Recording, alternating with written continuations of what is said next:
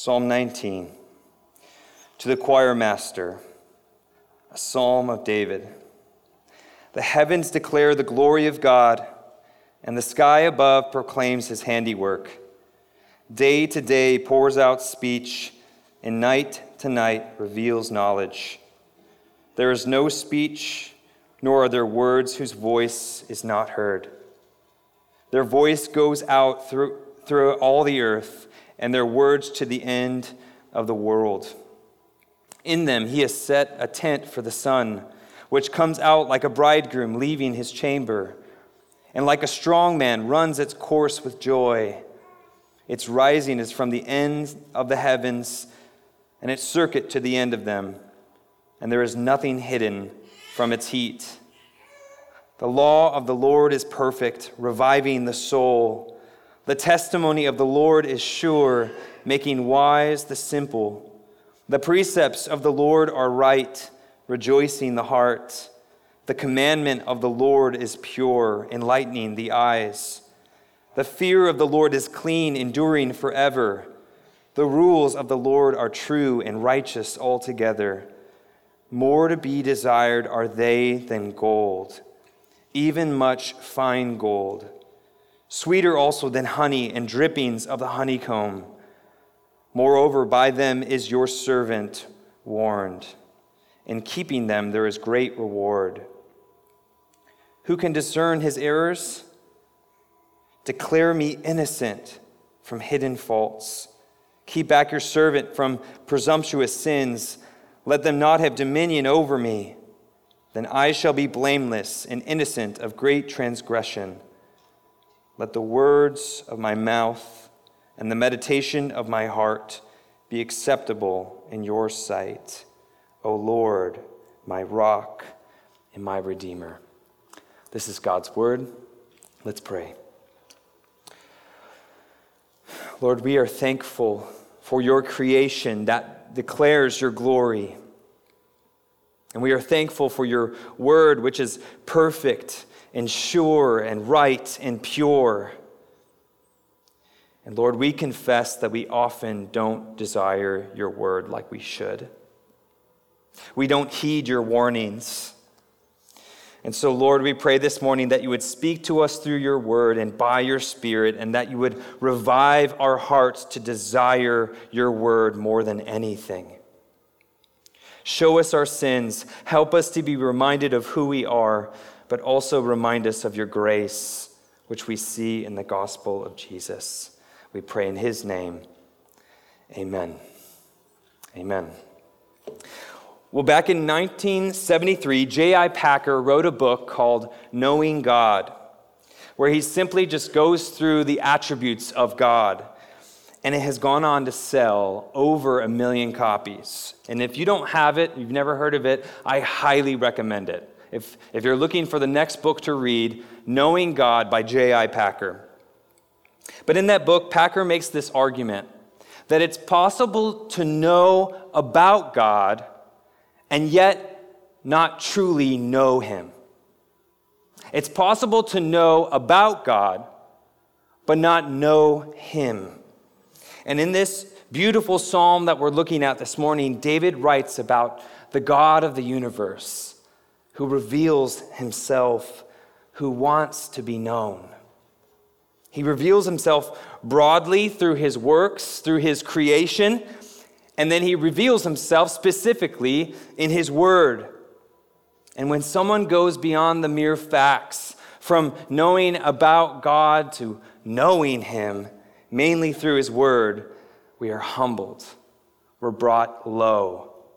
We see our need for mercy and we see the God who extends mercy and who redeems. And so, if you look at the text this morning, you can see that it breaks nicely into sections. We could break it into two parts. Verses 1 to 11 speak of God's revelation of himself, and verses 12 to 14 is David's response to that revelation. But this morning, we're going to break it into three parts. So I have a three part sermon. I'm just going to let you know on the front end, it's a little heavy on the first point, so don't get very nervous. God reveals himself through his works. In verses 1 to 6, we're invited to look up to the skies. The creation speaks and declares the glory and work of God. The second section we'll look at is, is verses 7 to 11, and we'll see that God reveals himself through his word. We're invited to look down at our Bibles. David describes the law as perfect, as sure, right, pure, true. And he also explains how the law revives us and causes our hearts to rejoice. And then the third section we see in verses 12 to 14 God's revelation leads to a response. We are invited to look inward. So we look up, we look down at our Bibles, we look inward. David begs God to declare him innocent of his secret sins and to keep him from his presumptuous sins. He desires to be blameless and innocent. And he wants his words and meditation to be acceptable in God's sight, who is his rock and his redeemer. There is a lot in this psalm. So much beauty, so much profound insights. We're not going to be able to cover everything. But the main point, what I hope you see in God's word this morning is this is that God's revelation shows his glory, his truth, and our need for mercy. God's revelation shows us his glory, his truth, and our need for mercy. All right, so let's look at the text. To the choir master, a psalm of David. The title here explains that this psalm was meant to be sung. It was a song that was composed by King David. C.S. Lewis called it the greatest poem in the Psalter and one of the greatest lyrics in the world. The people of Israel would have sung this psalm as they gathered for worship. And in fact, it's very likely that Jesus himself, who grew up in a Jewish family, would have sung this psalm. Think about it. The very creator of the world singing about his creation revealing his glory. The very word of God, singing about the scriptures that all point to him. This is a song, a song of David. And in the first section of this psalm, verses 1 to 4, David reflects on how God reveals himself through his works. So take a look at verse 1. The heavens declare the glory of God, and the sky above proclaims his handiwork. Whoa. The heavens and the sky above, which were created by God in the beginning with words. David says they are now speakers on God's behalf. And they have a message for us all. As David was looking up to the sky, he recognized a vital truth that the heavens reveal God. The earth, the stars, the moon, the clouds, the weather, the sun are all proclaiming the glory of God. They prove that there is a God, that He exists, that He has created. And God has placed a beautiful, giant Omnimax screen in the sky for us that shouts that He is almighty, that He is powerful, that he has infinite wisdom and ability. And a couple weeks ago, Diane and Zoe and I took a vacation to one of our favorite states, the state of Wisconsin. And the place that we were staying overlooked this beautiful valley. And every night, the sunset was mind blowingly glorious. Most nights we stood on the deck and we watched this beautiful round ball full of yellows and oranges disappear behind, behind the distant hills. We tried to take pictures of it, you, know as much as me, there's no way. The, the pictures just don't do it justice. But we were just standing there, just looking at each other, looking at the same thing, going, wow, look at that. Why were we in awe? Why do we spend our time on our vacation outside staring at the sun? Because God designed it to be that.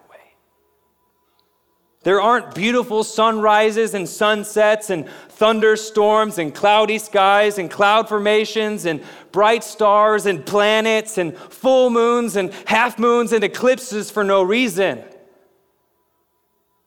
The heavens declare the glory of God. The sky above proclaims his handiwork. Abraham Lincoln once said, I can see how it might be possible for a man to look down upon the earth and be an atheist. But I cannot conceive how he could look up into the heavens and say there is no God. God reveals himself through creation. Just like an amazing piece of art points beyond itself to something higher, something deeper, something more worthy, the one who created it. Theologians use the word general revelation to describe how God reveals himself this way. General revelation refers to the general truths that can be known about God through nature. It's general in its content, and it's general in its audience. God reveals his goodness, his power, and his wisdom to all people. In a way, David is saying here that the heavens and the skies are preaching. And the theme of their sermon is God's glory. And in verses 2 through 4, we get more details about this preaching of the skies we see that they preach all day and all night without taking a break. Look at verse 2. Day to day pours out speech, and night to night reveals knowledge. There is this continuous pouring out, uninterrupted 24 hour message being broadcast to all who look up.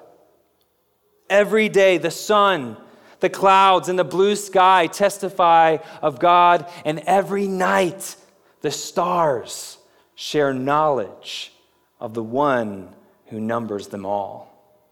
Morning, afternoon, and evening services are held if you just go outside and look up.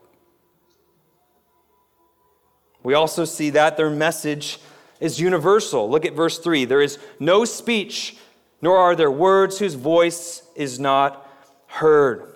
We don't hear audible words coming from the sky. We don't hear a message with our ears, but we understand it with our eyes. And what's amazing about this is, is the fact that it transcends the boundaries of language and culture.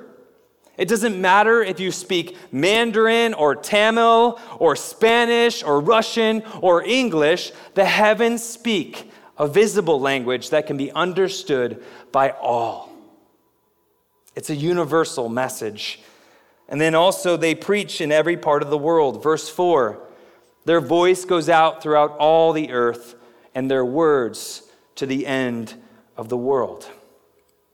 Distance is not a barrier to this message. The heavens and the earth are heard all around the globe. No matter if you're in China or Africa or even Antarctica, if you look up at the sky, God is revealing himself. And in order to illustrate this point even further, David focuses in on the sun in verses 4 through 6. He says, In them he has sent a tent for the sun, which comes out like a bridegroom leaving his chamber, and like a strong man runs its course with joy. Its rising is from the ends of the heavens, and its circuit to the end of them and there is nothing hidden from its heat. Think about the sun. God has created the sun and put it in its place. And David says three things about the sun here. He says it's like a bridegroom, it's like a strong man, and nothing is hidden from its heat. When the sun comes out of the tent of darkness, it is full on radiant joy and excitement like a bridegroom. What's a bridegroom? Well, it's a, it's a man who's about to be married to the love of his life. He doesn't come out like this. Okay, cool, let's do this. No, he's excited. He's full of joy. This is how the sun comes out of the tent of darkness. The sun is also like a strong man who runs his course with joy, like a runner who is prepared for the race. And now the race starts and he runs with joy. The sun runs its course from one end of the earth to the other. And is there anyone who doesn't see the light of the sun or at least feel its heat? Even if you're sitting in the shade from the sun, or sitting in the shade away from the sun, you can still feel its heat.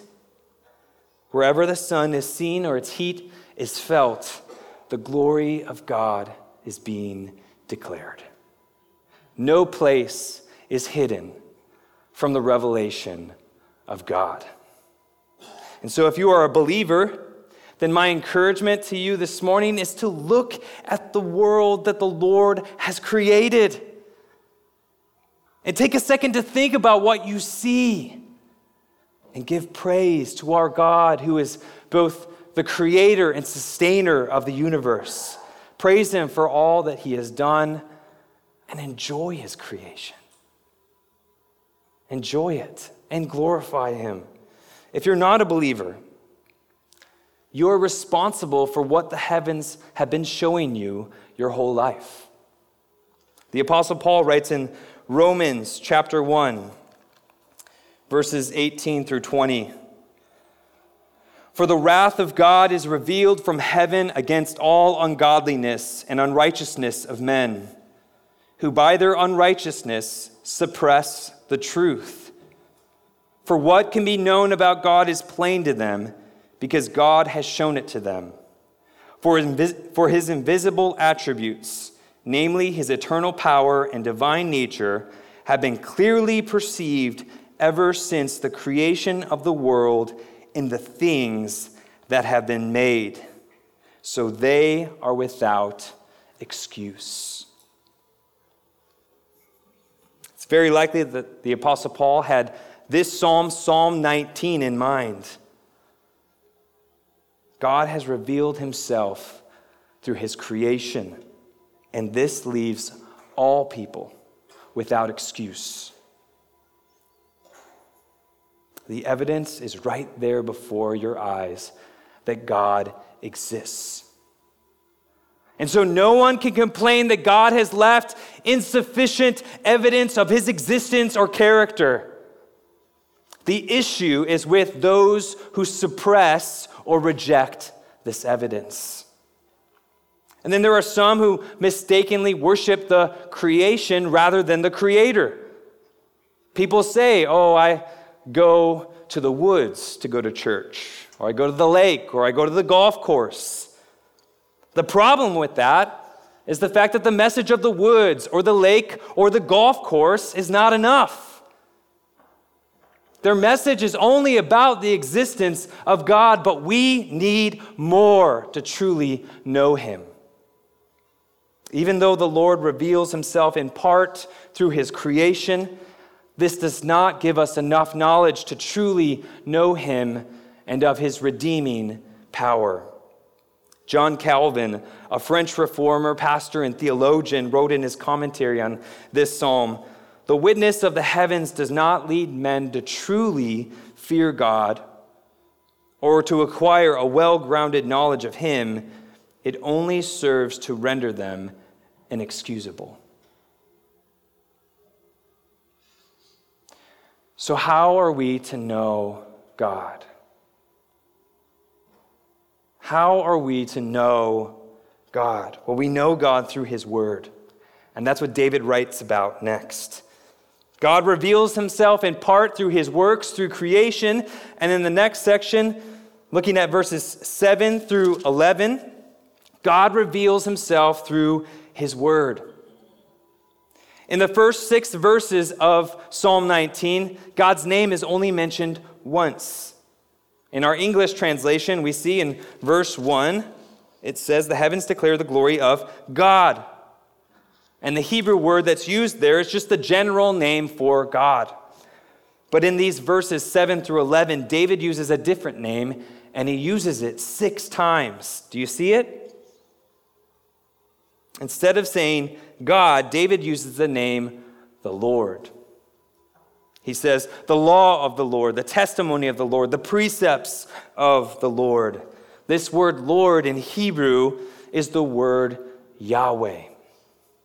The name Yahweh refers to the covenant that God has made, the God of covenant, the one who saves and redeems his people. Yahweh, the one who saves. By shifting this name to Yahweh, David is saying that while the heavens and creation teach us that there's a glorious creator, the scriptures reveal to us God as Redeemer. We can see the power of God by looking at the universe He created, but we can only know Him personally through His written word. The doctrine associated with this is called special revelation. Special revelation is where God reveals himself to a specific audience through his word. It's special because it goes beyond that general revelation and testifies to how a person may know this great God and how he or she can live in a manner that's pleasing to him. And in this special revelation, God reveals the way of salvation. Herman Bavinck, one of the greatest theologians, wrote in his book, Reformed Dogmatics Special revelation is needed to address human beings in their need as sinners for the forgiveness of sins and reconciliation with God. The scriptures expose our sinful nature. They help us see that our sins have separated us from God, and so they lead us to seek God and ask for forgiveness. Look what David writes in verse 7 The law of the Lord is perfect, reviving the soul. The testimony of the Lord is sure, making wise the simple. The precepts of the Lord are right, rejoicing the heart. The commandment of the Lord is pure, enlightening the eyes. The fear of the Lord is clean, enduring forever, and the rules of the Lord are true and righteous altogether. What a beautiful set of verses. I mean, if David had added any more verses, he would have run out of words from the thesaurus to describe the Word of God. In these three verses, there are five references to God's Word law, testimony, precepts, commandment, and rules. And when David uses the word law here, he's not only talking about the Ten Commandments, he's talking about all of God's instruction in his word. So we have five references to God's word. We have five characteristics to God's word perfection, trustworthiness, uprightness, purity, truth. And then four things that the word of God changes the soul, the simple, the heart, and the eyes. And six things that the Word of God does it revives, it makes wise, it gives joy, it enlightens, it endures forever, and brings about righteousness. While some people think that the Bible is boring and an out of date book, David seems to disagree. David says in verse 7 the law of the Lord is perfect, reviving the soul. God's word is perfect, it's sufficient, it doesn't have any contradictions, it's flawless. And because of that, it revives the soul. God uses His Word in order to change us, to help us to see our sins and our need for forgiveness, to convert us, to give us life. It leads us to repentance. God's Word revives. The testimony of the Lord is sure, making wise the simple. In a world of so many uncertainties, God's Word is sure something that we can cling on to. After the word has converted us, it makes us wise so that we can live for God like we should. It teaches us to obey. Verse 8 The precepts of the Lord are right, rejoicing the heart. Do you see the progression here? We have God's word reviving or changing us, God's word giving wisdom for living, and then it also gives us joy. The truth that makes the heart right gives joy to the heart that is right. Would you say that God's word gives you joy? Does God's word give you joy?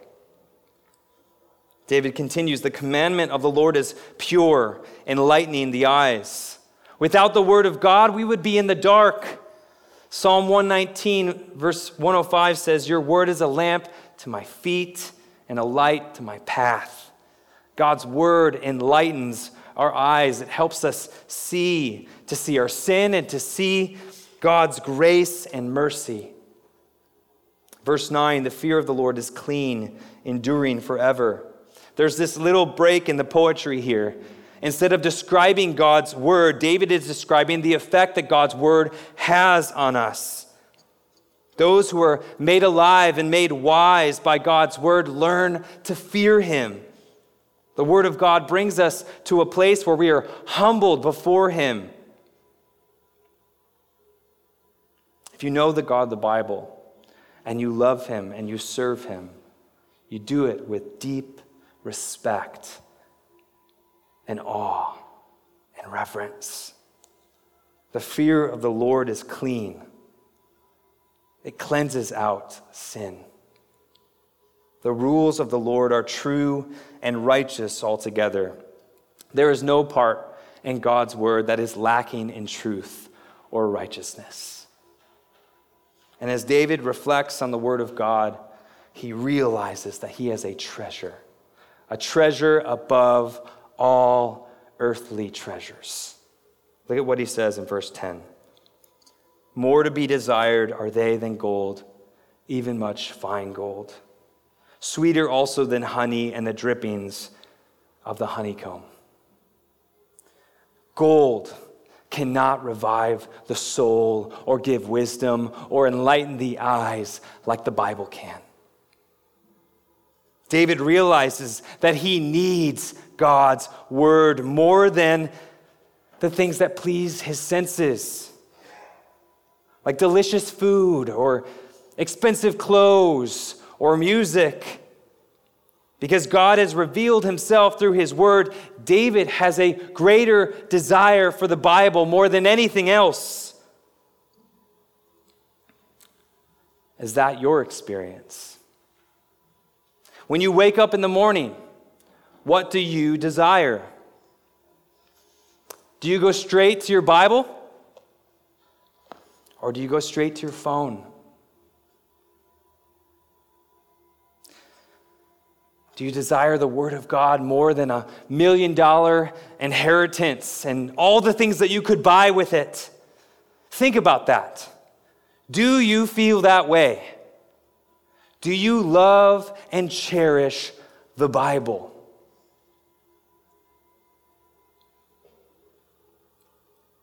You see the treasure that we have right in front of us? This is God's Word,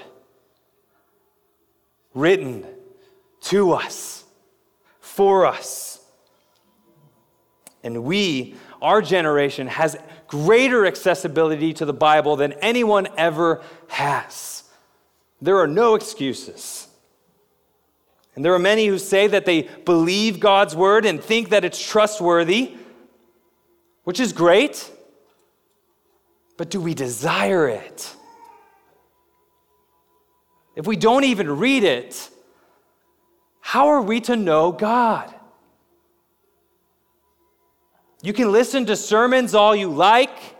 You can listen to podcasts. You can read books about the Bible, and you can know about God. But God reveals himself through his word.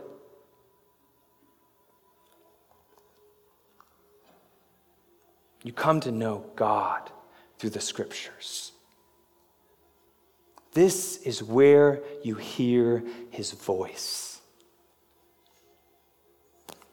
And if we're honest, a lot of times we would rather look at Facebook. We would rather read the news. We would rather watch a TV show than open our Bibles. This morning, God is reminding us of His excellent word that is pure, that is sure and true, where He reveals Himself, where your soul will be revived, where you will gain the right type of wisdom, where your eyes will be enlightened, and where you will experience true joy. David ends this section with verse 11. He says, Moreover, by them your servant is warned, and in keeping them there is great reward. The Bible gives to us the highest joy in knowing God. It warns us against sin and its dangerous and harmful effects. It warns us against the lies and errors of our world. And then it promises rewards to those who obey. And so, after David has reflected on how God has revealed himself through his works and through his word, he is now brought to a place where he has to respond. God's revelation leads to a response. David used a lot of vocabulary about the Word of God, and now, here in this section, in verses 12 to 14, he uses a lot of vocabulary to talk about sin. You see those words there? Errors, hidden faults, presumptuous sins, great transgression. When someone searches through the scriptures, what does it produce? It produces a new person convinced of their frailty and sinfulness. When we read the Word of God and submit our hearts and our minds to it, it brings to surface our rebellion against God, our hidden and secret sins, our deliberate sins. God's Word humbles us. And unless you are humbled, you will never be brought to the place of where you'll seek mercy from God, to rely on His forgiveness and to seek protection from sin's grip over your life. The Bible convinces us of our sinfulness. And yet, at the same time, it develops this deep, deep desire to please God. This deep desire to please the one who does redeem. In response to all that God has revealed, David writes in verse 12 who can discern his errors? Declare me innocent from hidden faults. None of us know all the sins that we have committed. Who can discern his errors? And the answer to that question is none. We often are able to see the sins of others, but we fail to see our own sins. These hidden sins could be sins that we do not remember or that we committed in ignorance. Jeremiah chapter 17, verse 9 says, The heart of man is deceitful above all things and desperately wicked. Who can know them? There are some sins that I see in myself, but there are far more that I don't see. And David prays to God that God would declare him innocent of these hidden faults. And then in verse 13, he writes, Keep back your servant also from presumptuous sins. Let them not have dominion over me. Then I shall be blameless and innocent of great transgression. While there are hidden and unintentional sins that we commit, there are also presumptuous, willing sins, sins that we proudly commit with no concern of the consequences. And when our hidden faults aren't dealt with, we will be tempted to sin in greater ways. Presumptuous sins are dangerous because they can have a strong influence over us. Right? David says, keep, me, keep back your servant from presumptuous sins, let them not have dominion over me. David prays that the Lord would declare him innocent and that God would keep him back from these sins. He asks to be blameless and innocent.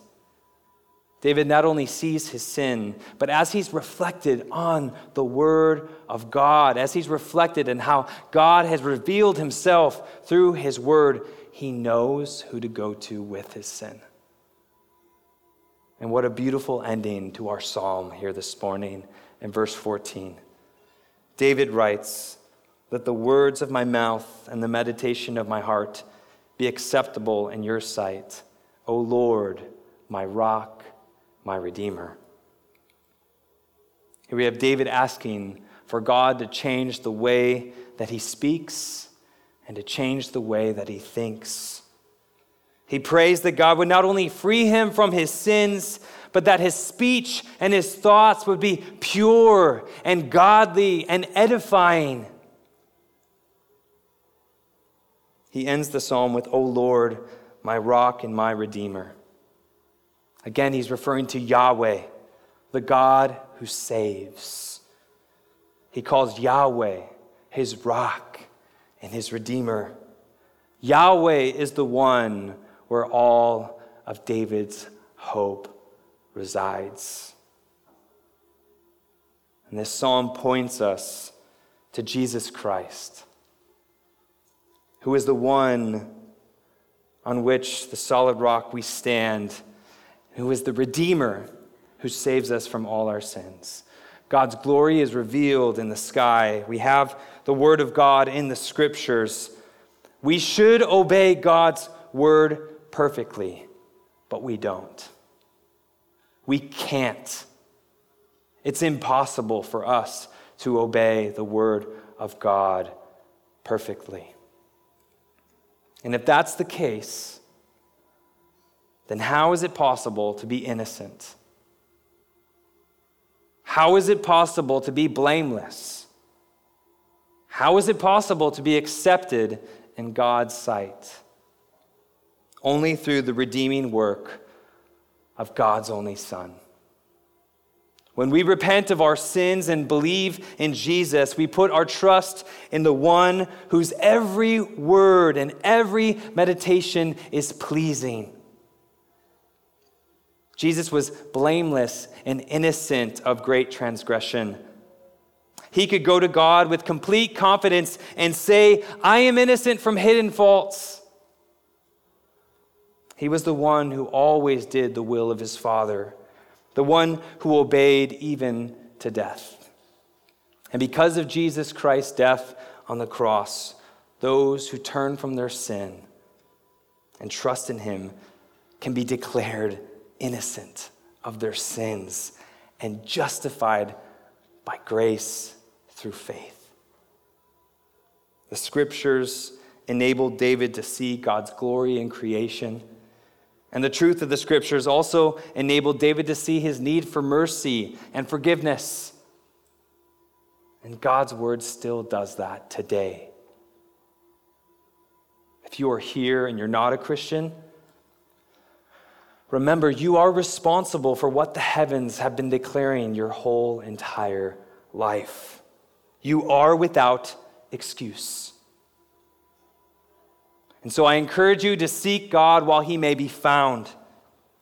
God's word tells us that we have sinned and fallen short of God's glory and that we are in need of salvation. Believe in Jesus Christ, and you will be declared innocent, blameless, and acceptable before a holy God. Salvation comes by faith in Christ alone?